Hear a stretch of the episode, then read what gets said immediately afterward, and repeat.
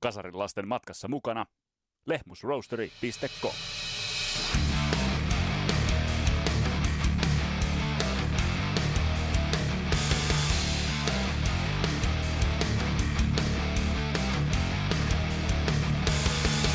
Metallica käänsi 30 vuotta sitten, tasan 30 vuotta sitten uuden sivun urallaan ja samalla se jätti myös hyvästä. Ja tässä Kasarlaps podcastin jaksossa käsitellään 30 vuotta sitten ilmestynyt Black Albumi. Vähän sen taustoja ja merkityksiä ja oikeastaan mitä se merkitsi bändin uralle. Mun nimi on Vesa Wienberg, tää on Kasarilapset podcast. Tervetuloa matkaa mukaan!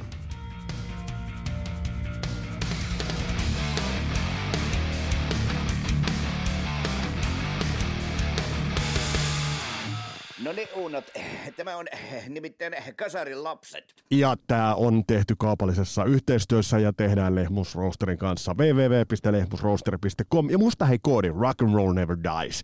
Sillä koodilla 15 pinnaa kaikista kahveista teistä kaakaosta pois. Ja mullakin tässä on, on, on kuppi kuuma, totta kai tää on Lehmus Roasterin ja tää on edelleen sitä kanavaa. Mä, äh, mä oon huono vaihtaan tällaisia tottumuksia, todella todella huono, mutta Paljastan teille nyt myös yhden sellaisen äh, jutun, joka toistuu jokaisessa äh, podcastin höpötys- ja tekotuokiossa. Mä nimittäin aina varaan itselleni kupin kuumaa kahvia. Ja aina kun tämä nauhoittaminen, tämä sessio loppuu, niin tämä on kylmä. Joten mä otan nyt teidän luvallanne, mä otan nyt tästä kupista huikat niin kauan kuin tämä on edes jossain määrin lämmintä.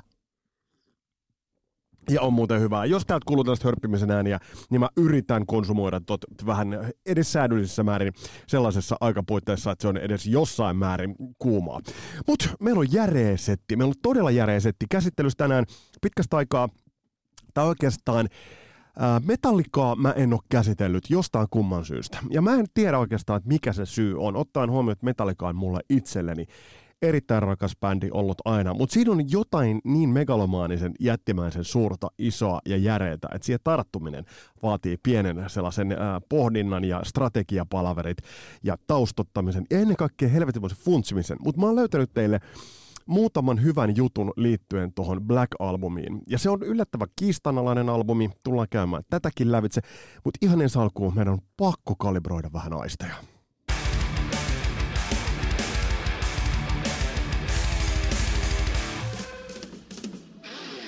Oh, Eruption-liuku pitkästä pitkästä aikaa. Tiedätkö, minkä takia tämä liuku pitää nyt vain tähän kohtaan raapia? Nimittäin meillä on nyt taustalla sen verran huonosti tuotettua musiikkia, mistä me on viimeksi puhuttu, oli Maiden senjutsu. Meidän on nyt jollain tavalla pakko puhdistaa, ää, mitä se onkaan, wasabin ja sen inkiväärin tavoin käyttää musiikillista neroutta Edwardia vähän aikaa, että me saadaan jollain tavalla saadaan kalibroitua meidän korvat puhtaaksi, jotta me päästään tähän seuraavaan, seuraaviin sessioihin puhtaat pöydältä. Oh, kyllä se vaan tekee pitkästä aikaa. Huhhuh. Huhhuh.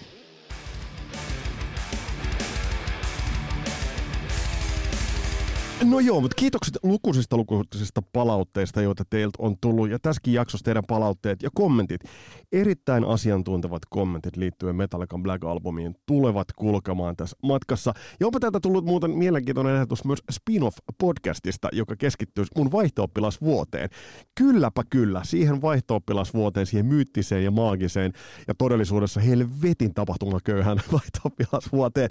Spin-off-podcast, laitetaan toi tuotantotiimi, täytyy Taskisen kanssa vähän tota puida, mitä tosta saatas kiinni. Ja on tullut myös uutta musaa, nimittäin Reckless Lavin Outrun ilmestyi tuossa viime viikon loppupuolella ja mä oon jo parilla juoksulenkillä käynyt tyypittämässä sen. Pakko nostaa hattua tuossa biisissä soundimaailmalle. Nimittäin siinä on nyt haettu selkeästi sellaista, sanotaanko pyöreää, softia, sellaista synävoittosempaa, vähän niin kuin Sim- eh, Simmons sähköromut muistatte, se, se tietynlainen läsähtävä yliläski virveli ja tavallaan pehmeät, hyvin kasarevaikutteiset rummut. Ja se soundimaailma biisi on erittäin hyvä ja ehdoton bonus tulee Miami Vice frisyyreistä, Miami, Miami Vice kuteista tuossa videossa. Ja muistutetaan myös siitä, että Pepe Reklaslavista on aivan tuota pikaa vieraana. Ää, tässä ihan lähiaikoina käydään Pepen kanssa vähän lävitse yhtä järeää levyä, nimittäin Def Leppardin Pyromania, joka toden totta ansaitsee käsittelyssä. Sekin on muuten semmoinen levy, jota mä oon myös kiertänyt. Hysteriasta on puhuttu paljon, Matt Langesta on puhuttu paljon, mutta Pyromania on kuitenkin sellainen levy, joka oli se game changer Def Leppardille Ja tietyllä tapaa myös Metallikalle 30 vuotta sitten ilmestynyt Black Album oli omalla tavallaan myös se game changer. Vaikkakin Metallikan ää, se niin sanottu pelikirja ja pelisuunnitelma muuttuivat kaiken aikaa. Ja sivutaan vähän totakin, mutta nyt sukelletaan itse asiaan. Ja itse asiassa otetaan pieni ketulenkki 80-luvun puolesta välistä.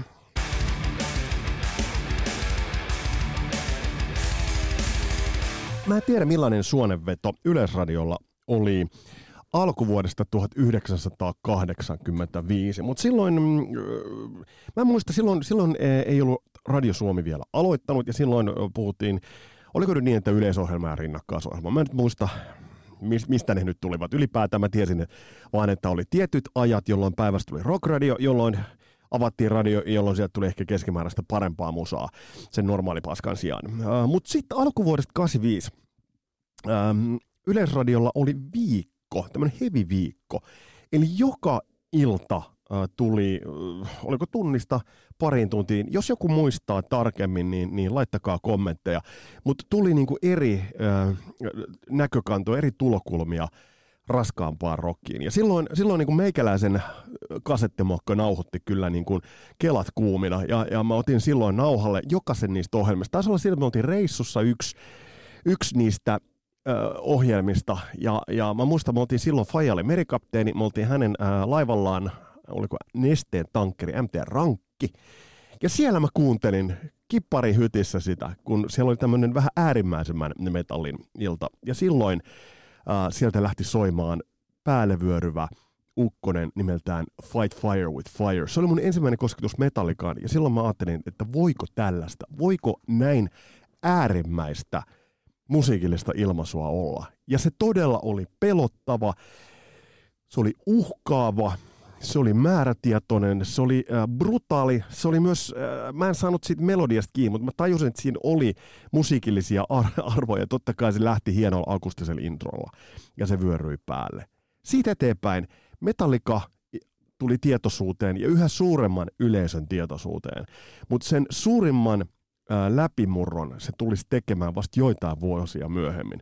Ja lähdetään vähän availemaan sitä, että millainen kynnysvaihe oli. And Justice for Allist, joka on käsitelty aikaisemmin, en muista jakson numeroa, mutta se löytyy modernin ajan renesanssimetallialbumista, löytyy pohdinta, mutta nyt tullaan levyyn, joka tulisi muuttamaan pelin totaalisesti. Ja nyt tullaan myös levyyn, jollaista Metallica ei tulisi tekemään urallaan enää kertaakaan.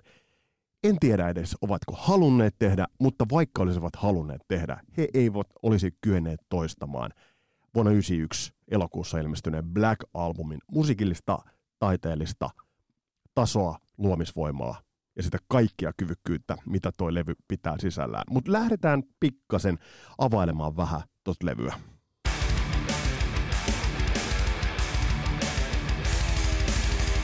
Kuten on todettu niin monesti Kasarilapset podcastissa, niin tuottajat tekevät taikoja. Meillä on lukuisia esimerkkejä siitä, että miten bändillä saattaa olla eri, erittäin hyvä luomisvoimainen vaihe alla, mutta jos he eivät saa sitä supportia siltä tuottajalta, he eivät saa sitä tuottajaa, joka lähtee piiskaamaan bändistä parempaa, niin, niin bändi ei myöskään tee sitä merkittävää levyä. Ja tästä nyt tuoreen esimerkki on toi jo mainittu sen jutsu, ei siitä, siitä sen enempää.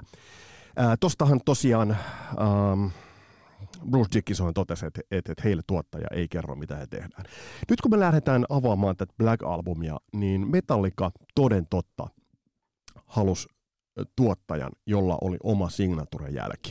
Se on mielenkiintoinen, tämä on avattu vähän aikaisemminkin, mutta Metallicahan rakastui Motley Crue Dr. Feelgoodin soundiin. Um, Dr. Feelgoodin soundihan poikkesi aikaisemmista Mötley Crue-levyistä huomattavasti. Se ei ollut synteettinen se soundi enää, vaan siellä sä kuulit Tomilin uh, rumpujen läsnäolon. Siellä kitarat soivat erittäin, erittäin, että sä melkein niin kuin aistit sen tilan, missä sä olet, oot Mick Marsin kitaroiden kanssa. Ja se koko dynamiikka siinä levyssä on helvetin läsnä. Se on todella hyvä. Se on Bob Rockin kädenjälkeä. Motley Crue puolestaan ihastui aikanaan uh, The Cultin Sonic Templen soundiin, joka on sitä ihan vastaavaa. Ja Sonic Templen puolestaan uh, inspiraatio Cultin ukolle tuli Kingdom Comeista. Ja näinhän tämä sykli menee. Ja kun, kun Metallica hommas tuottajakseen Bob Rockin, he tiesivät, että he ottavat ää, niin sanotusti aidan toiselta puolelta sen, sen tuottajan. Metallicalla oli erittäin hyvä tilanne jo tohon, tohon tultaessa.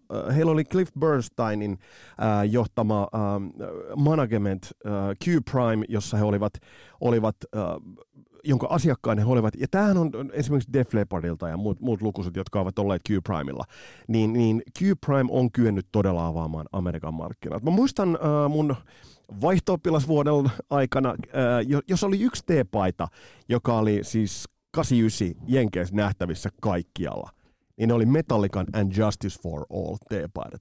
Ne olivat kaikkialla. Siinä oli ähm, vuotta aikaisemmin ollut Monsters of Rock konserttikiertue, eli joka vähän niin kuin replikoi sitä, että mitä Monsters of Rock oli Euroopassa, mutta Jenkeissä toi karavaani, karavaani oli pikkasen ehkä kaupallisempi. Mutta se oli Metallikalle nerokas. Siellä oli Van Halen, Scorpions muun muassa, ja sitten Metallica pääsi tähän. Siellä oli Dokkenia ja Kingdom Comea. Ää, siinä ne taisivat itse asiassa ollakin. Mutta sitten siellä oli Metallica. Eli tämäkin, että et, tässä niinku Q-Primein piirustuslaudalla on älytty työntää Metallika helvetin hyvään saumaan.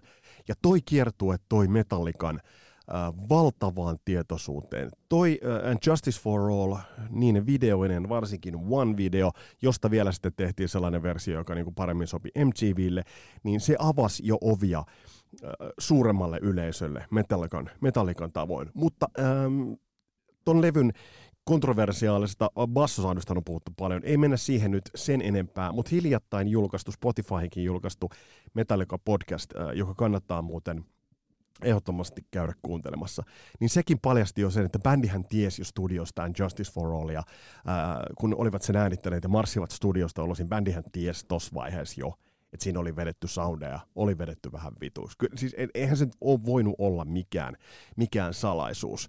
Um, And Justice for Allissa oli vielä erittäin paljon Cliff Burtonin perintöä. To Live is to Die, joka on, on, on tribuutti, surupatsas Cliff Burtonille. Mutta um, And Justice for Allin uh, pitkät biisit, jopa progemainen ilmaisu, vaikeat soundit. Se levyn soundit eivät ole mitkään helpot ottaa haltuun. Äh, olivat tietynlainen äh, huippu ton linjaston ilmaisussa. Progemaisessa, pitkässä, vaikeassa, polveilevassa. Äh, nyt pitää metallikasta muistaa se, että jos nyt lähdetään liikkeelle sieltä ensimmäisestä Kill Em All-levystä lähtien, niin Metallikallahan on ollut ja oli ollut tosta lähtien jatkuva muutos päällään. Jos nyt ajattelet vaikka Metallica neljä ensimmäistä levyä, Kill Em All, Ride the Lightning, Master of Puppets and Justice for All. Bändi julkaisi neljä täysin äh, toisistaan äh, poikkeavaa levyä. Ja Metallikahan rikko koko uransa aikana tätä metalliskenen äh, ikuista odotusarvoa muuttumattomuudesta, joka sinälläänhän se on illuusio. Ja olenhan mä itsekin mennyt siihen naristessani niin meidänille, että hänen olisi pitänyt vuonna 2021 tehdä Powerslevin kuulona levy. No, totta helvetissä olisi pitänyt tehdä. Mutta pitää muistaa se, että kun nyt puhutaan Black Albumin yllätyksellisyydestä, niin Metallikahan oli muuttunut jatkuvasti mm, tohon saakka. Ja sitten kun siihen tuodaan se, että bändi, vaikka bändi vittuili esimerkiksi jolle Bon Joville vuoden 87 Monster of Rockissa, James Hetfieldillä tarrat siinä kitarassa, niin kyllähän äh, Cliff Bernstein ja Peter Menchin Q Primein toisen voimahahmon äh, äh, avulla he katsovat koko ajan sinne kaupallisen aidan toiselle puolelle. Mitä me voitaisiin tuolta ottaa? Ja se on täysin tervettä. Se on täysin tervettä. Bob Rock tuli totaalisesti aidan toiselta puolelta.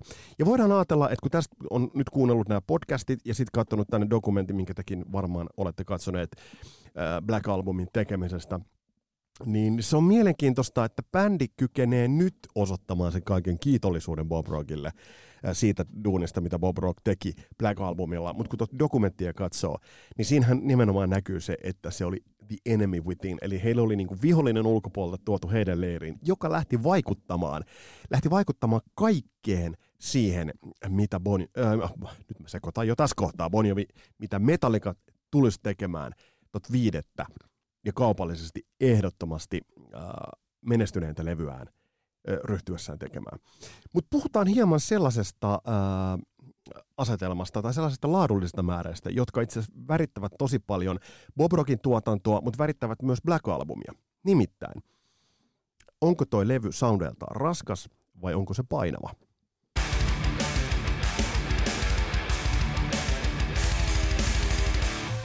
Äh, nimittäin Bob Rock ähm, ja Bob Rockin kädenjälki o, äh, tuli tunnetuksi jo edellä mainituilla erittäin painavilla levyillä. Kun siihen vielä lisätään se, että oli ollut tekemässä Bon Jovin Slippery Wettiä, niin hänellä oli erittäin bändissä, orgaanisen bändisoundin traditio hyppysissään.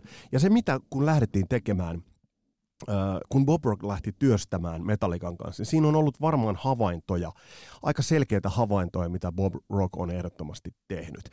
Yksi havainto, minkä hän itsekin sanoi tässä hiljattain ilmestynyt podcastissa, niin on se, että ja käykää kuuntelemassa se ehdottomasti se hyvää taustaa tälle, mutta siinä podcastissa ei tullut sitä pihviä, minkä tässä tulee tuolla vähän myöhemmin.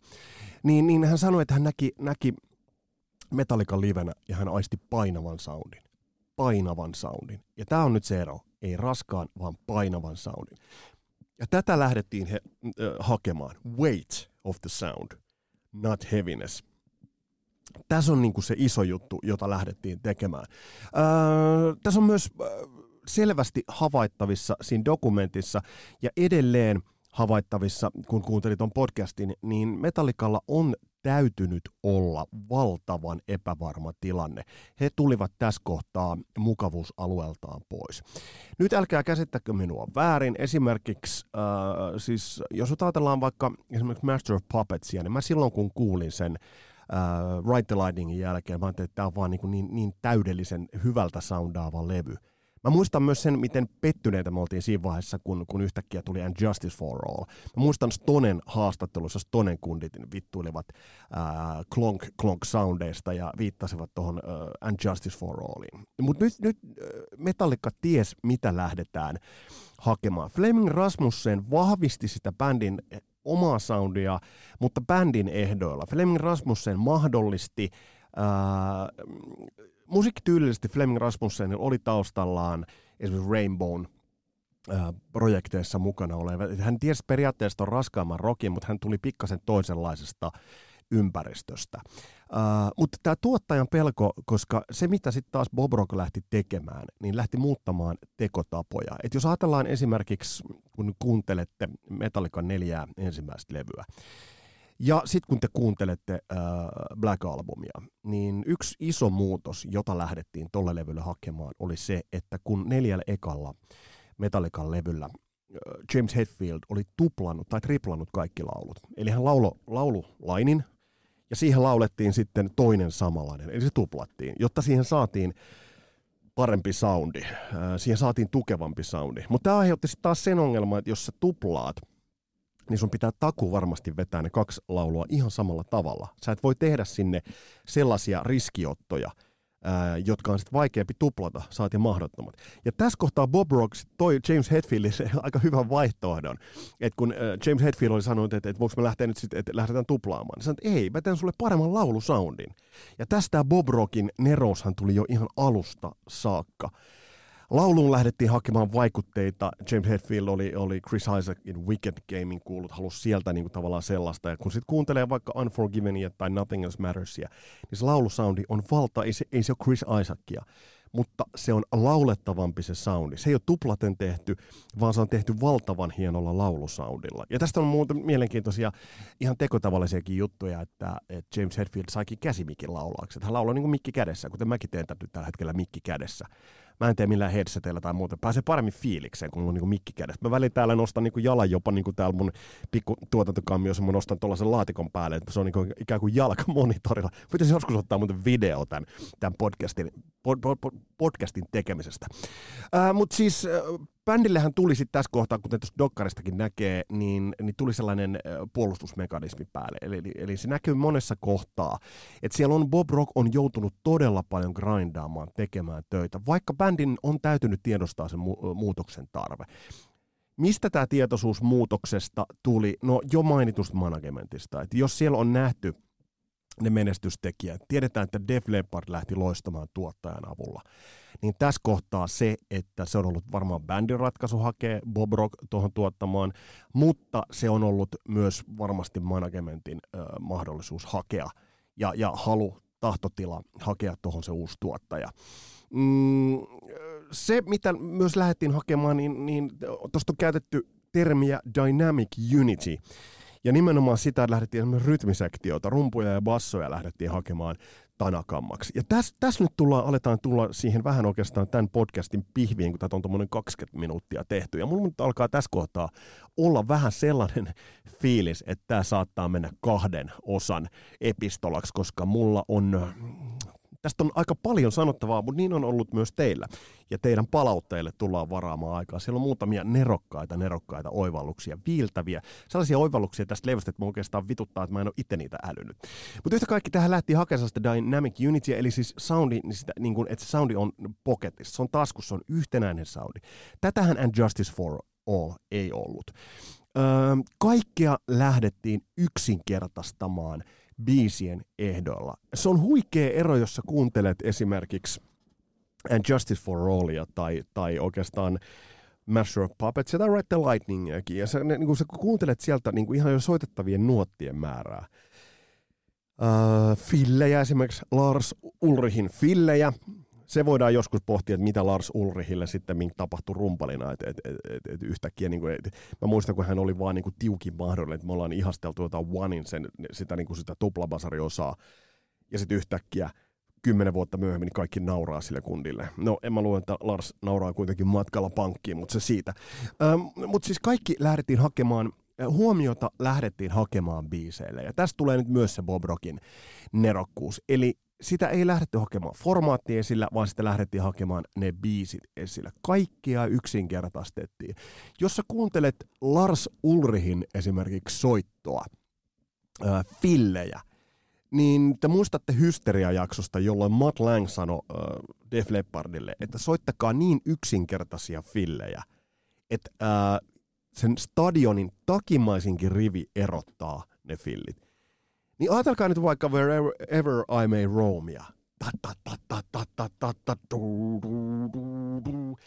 Yksi, siis yksinkertaisempaa filliähän ei voi olla. Mutta siinä on aika vähän niitä virveliniskuja. Ta, ta, ta, ta, ta, ta, ta, ta. Sen sijaan, että siinä oli jotain niin kuin... Siis tällä kestämättömällä rumpuimitaatiolla vaan niin kuin, pyrin demonstroimaan teille sen, että miten paljon sieltä on karsittu. Miten paljon äh, Bob Rock on karsinut elementtejä Black Albumista. Toinen aha-elämys, minkä Bob Rock tuohon kohtaa toi, ja tämä on tullut esille tässä niin kuin historiankin saatossa usein, on se, että Bob Rock oli huomattanut bändille, että teillä menee melkein kaikki biisit samasta soinnusta. Ne menee niin kuin samasta äh, soin, äh, soinnusta, eli eestä.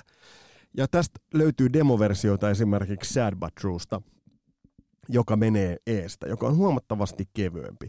Tässä kohtaa sitten bändi sanoi, että no, koska tämä on nyt vaan, tämä menee tästä. Ja Bob Rock oli sanonut, että hei, no Black Sabbath on soittanut eri vireissä ja että vaihtakaa virettä.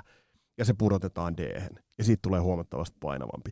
Ja tässä kohtaa bändi osoittaa rohkeuttaan – Lukuisissa dokumenteissa ja teksteissä on tullut esille se, että bändin äijät ovat olleet helvetin suivaantuneita siitä, että sinne tulee tuottaja, joka alkaa yhtäkkiä ilmoitella bändille, että mitä teette. Jokainen soittaja noista joutui käydä sen, sen prässin läpi. Uh, mutta nämä muutokset tehtiin sinne. Tästä, tästä on esimerkki esimerkiksi, onko se nyt Unforgiven vai Nothing Else Matters, Unforgiven kitarasoolo jossa Bob Rock sanoi ihan suoraan Kirk Hammettille, että vittu sä et ole tehnyt kotiläksyjäs. Että et, et, niin soita siihen sellainen soolo, so, ja sitten kun siinä näytetään, kun hän hakee sitä sooloa, no se on ehkä tässä dokumentissa vähän korostettukin, mutta bändi altisti itsensä tosi isosti sille, että et, et, et siihen saatiin livemäisyyttä ja nimenomaan, että se oli helpompi ottaa haltuun. Hauska story löytyy siitä, että Bob Rock olisi, äh, nyt kun me tuossa äsken kerroin, että, että tuplaamisesta siirryttiin pois, että sinne ei enää niin tuplattu lauluja, niin sehän mahdollisti nämä lavamaneerit, äh, nämä tällaiset niin kuin vokaalilavamaneerit, tällaiset niin kuin, että te tiedätte sen James Hetfield, ne loppupäätteet, sellaiset, mitä se vetää, niin jota se livenäkin vetää. Ja tässä kohtaa Bob Rock oli sanonut, että vedä niitä nyt siellä studiossakin. Ja aikaisemminhan James Hetfield ei ole kyennyt niitä vetämään, koska on pitänyt tuplata. Ja täällä kaikella tuotiin sitä livemäisyyttä, täällä kaikella tuotiin sitä, sitä bändin dynamiikkaa. Nyt otetaan muuten vähän kanavaa taas, ettei suukuiva. Kylmäähän tämä muuten jo, juona nyt loppuukin. Ja paljon kikkojahan sinne niin kuin tuli, että esimerkiksi se, että, että Bob Rock niin kuin kehotti kundeja meditoimaan ennen äänityksiä tai ennen, ennen, ennen sinne niin kuin studioon omaan sinne koppiin menemistä. tuosta James Hetfield on sanonut, että nykyään niin kuin, I don't leave home without meditation, mutta siihen aikaan se, sitä, sitä niin kuin pidettiin, pidettiin todella omituisena. Jason Newsted sai tavallaan paybackin. Ja mun mielestä se on niin kuin jollain tavalla tässä kohtaa rock'n'rollin jumalat olivat aika armollisia, että Jason Newsted tavallaan sai sen, sen soundin. Mutta tuohon Jason Newstedin soundiin, siihen liittyy nyt oikeastaan tämän podcastin pihvi. Ja siihen mennään ihan tuota pikaa, kun mä oon saanut haettua kuumaa kanavakahvia.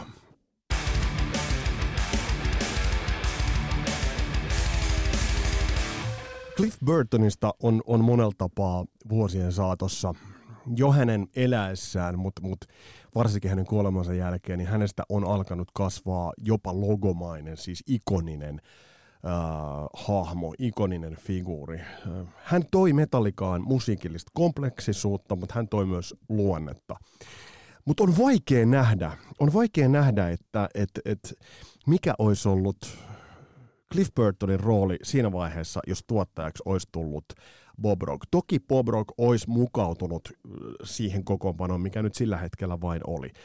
Mutta jos nyt ajatellaan sitä, että, että Cliff Burtonin hienoimpia hetkiä vaikka ajatellaan For Whom the Bells Toll tai ajatellaan vaikka Orionia, niin, niin sieltä kuuluu erittäin esille tuleva basso. Särötetty, hän käyttää vahjaa, vahpedaalia, hän käyttää paljon niin kuin, tavallaan te, te, niin kuin elementtejä tehdäkseen siitä levystä, tai tehdäkseen siitä soundista kitaran maisemaan. Et jos ajatellaan vaikka sitä For Whom the Bells Toll, sitä niin junnuna mä luulin, että se on kitara, et silloin et voinut netistä, netistä katsoa. Um, Sitten And Justice for All tuli, ja mä monta kertaa miettinyt, että onko tässä joku psykologinen juttu siinä, että se bassosoundi jollain tavalla jätettiin niin, kuin niin alas.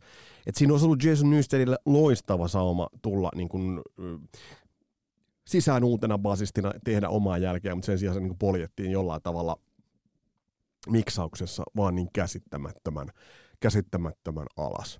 Mutta kun Bob Rock lähti äh, tuottamaan Black Albumia, ja tuossa on mainittu jo se Dynamic Unity, ja tuossa on mainittu se rytmisektio, niin tuossa kohtaa Bob Rock teki sellaisen äh, manöverin, joka oli irtiotto itse asiassa tuohon äh, Cliff Burtonin musiikilliseen perintöön. Ja oikeastaan tämä Black Album muodostuu kaiken kaikkiaan irtiotoksi nimenomaan Cliff Burtonin.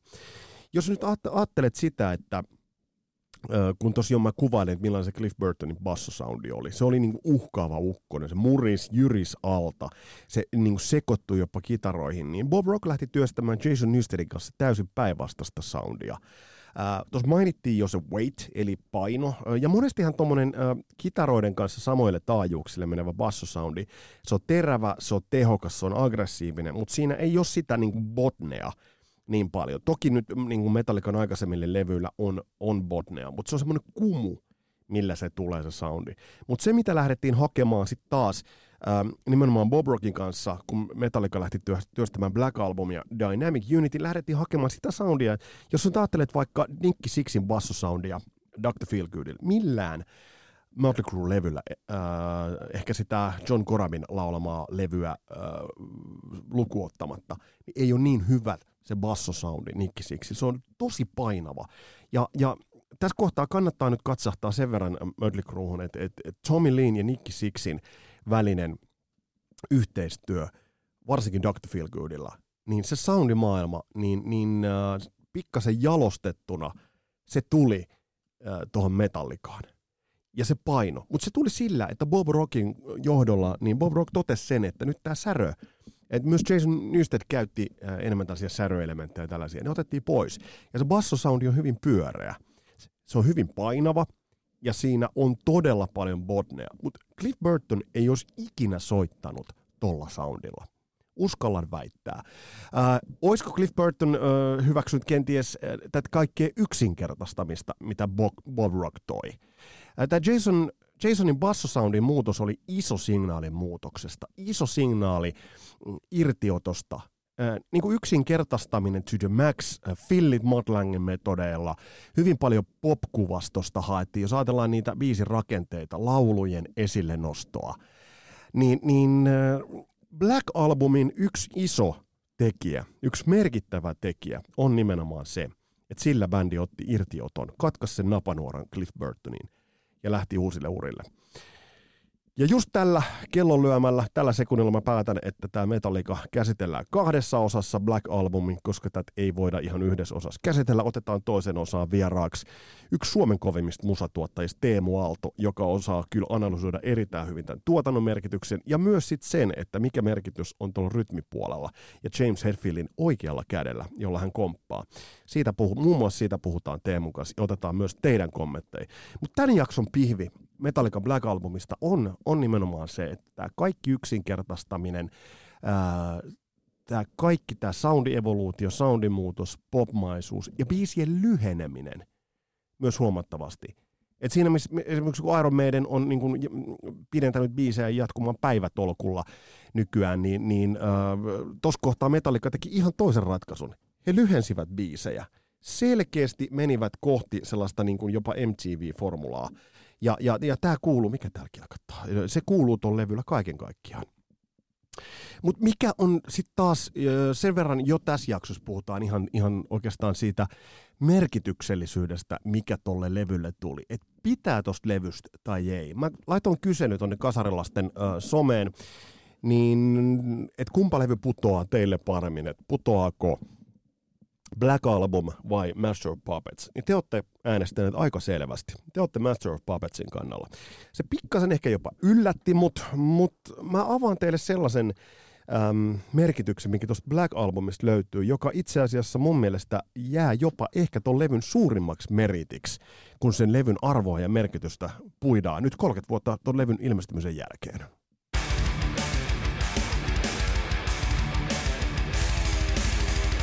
Tiedetään se, että kun tuo levy ilmestyi, oliko se nyt 12. päivä elokuuta vuonna 1991, niin tiedetään, että silloin, silloin vallankumous kyti.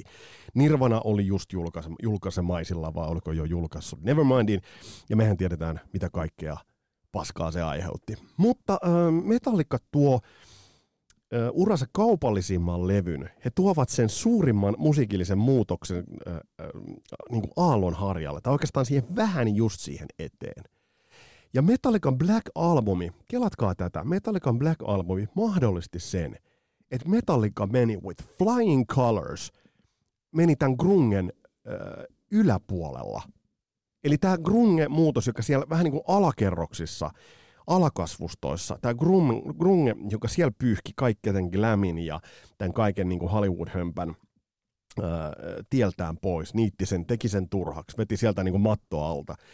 Niin Metallicaan se ei vaikuttanut millään tavalla. Black Album nosti Metallican sellaisiin kerroksiin, sellaisiin yleisösegmentteihin, niin laajoihin yleisösegmentteihin, ja mitä tuot levy nyt on myyty, kymmeniä kymmeniä miljoonia, niin, niin toi jollain tavalla teki Metallican immuuniksi sille musiikin muulle muutokselle. Ja miettikää tota juttua, koska se on helvetin kova juttu. Et se on ehkä ton levyn jollain tavalla – Öö, jos tuon levyn merkityksen kovin juttu. Me voidaan pohtia, me voidaan joskus tehdä jakso jopa siitä, että, että millainen Metallica olisi ollut, jos Cliff Burton olisi säilynyt hengissä. Rauha hänen sielulleen. Mutta tämä levy, tämän levyn parhaus on sitä, että se nosti Metallican generajojen yläpuolelle, teki ne tavallaan turhiksi. Mutta samalla sitten taas, kuten teidän erittäin hyvistä kommenteistakin käy ilmi, niin sam- samalla tämä oli myös hyvästi ja trässille. Eli sille trash metalille, vaikka mun on ollut ehkä vähän vaikea, on ollut Metallica niin kuin trash metal bändinä pitää, vaikka ymmärrän kyllä, että, että, että moni, monille se merkitys on nimenomaan, että jos ajatellaan nyt vaikka kahta ekaa Killemallia ja And Justice for Allia, niin, niin siinä on se sellainen trash metal niin kuvasto. Tämä on joku Fight Fire with Fire, mitä muuta sen rässiä, mitä tässä nyt saivartelemaan. Mutta tämä levy oli hyvästi jättö monille asioille. Mutta kun se pilväreunulta Cliff Burton on, on kuunnellut tätä levyä, niin mä luulen, että hän on saattanut jopa ehkä, ehkä vähän niin kuin puistella päätään puistella päätä ja todeta, että jätkät, hei, että tällaista levyä mä en olisi ollut te- mukana tekemässä, mutta varmaan on kattanut, että ei mitään. Hyvin teillä menee, jatkakaa. Eli t- t- tähän levyyn niin mahtuu monia kerroksia, mutta se isoin game changer tälle levylle on ehdottomasti Bob Rock. Tuottaja, joka jos vielä kerrataan, tuottaja, joka yksinkertaisesti äh, kyseenalaisti tekotapoja, metodeita, vahvisti niitä vahvuuksia ja kyseenalaisti heikkouksia ja laittoi bändin tekemään vaan enemmän duunia. Sitä on tuottajan työ. Bob Rock oli tällä levyllä se niin kuin täydellinen game changer, joka teki tai joka auttoi Metallicaa tekemään tästä levystä niin huikean tuotannollisen masterpiecein. Tämä levy lukee, että produced by Bob Rock ja sitten Hetfield ja Ulrich.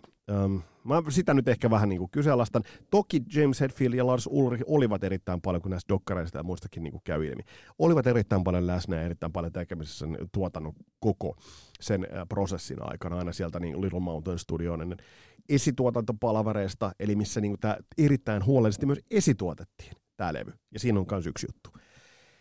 Niin aina sieltä, siihen saakka, kun levy masteroitiin ja laitettiin maailmalle, niin, niin olivathan he mukana, mutta kyllähän tämä niin Bob Rockin, äh, Bob Rockin äh, semmoinen taidon näyte aika puhtaasti on. Mutta toki myös Metallica. Nämä biisit, joita esimerkiksi bändi toi tähän tälle levylle, niin, niin eihän tämä ilman noita biisejä, tämä ei olisi voinut loistaa. Mutta Bob Rock auttoi tuomaan noin biisit vielä paremmin esille. Ja tässä kohtaa tuo oli niin kuin täydellinen, täydellinen kaksikko kaikkiaan. Tässä oli heidän ensimmäinen outtake tuohon Metallica Black Albumiin, joka ilmestyi 30 vuotta sitten. Mm, käydään seuraavassa jaksossa läpi teidän kommentteja ja sitten otetaan myös ääneen Teemu Aalto, suomalainen suomalainen, äh, sanoin, että kovin musatuottaja tai kovimpia musatuottajia, mitä Suomesta löytyy. Aikamoinen soit, piiskuri myös itse, joka tietää, että miten niin kuin soittajalta vaaditaan. Ja on kova metallica-mies myös, niin otetaan Teemult myös kommentteja siitä, että, että miten hän miten hän diggailee tota mustaa albumia ja mitä, mitä, mitä löytää sieltä.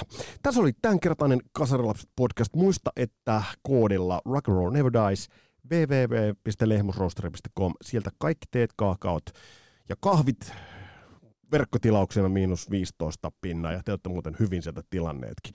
Ja ihan lähiaikoina julkaistaan myös toistakin yhteistyökumppanuutta, eli, eli hyvissä käsissä ootte, ja kun kuuntelette, niin tulee hyviä, hyviä etuja teille kaikille, ja voin sanoa, että aika maistuva, aika maistuva on tämä, tämä toinenkin yhteistyökumppani. Tässä oli tämän Antti, mun nimi on Vesa Wienberg, palataan astialle, moro!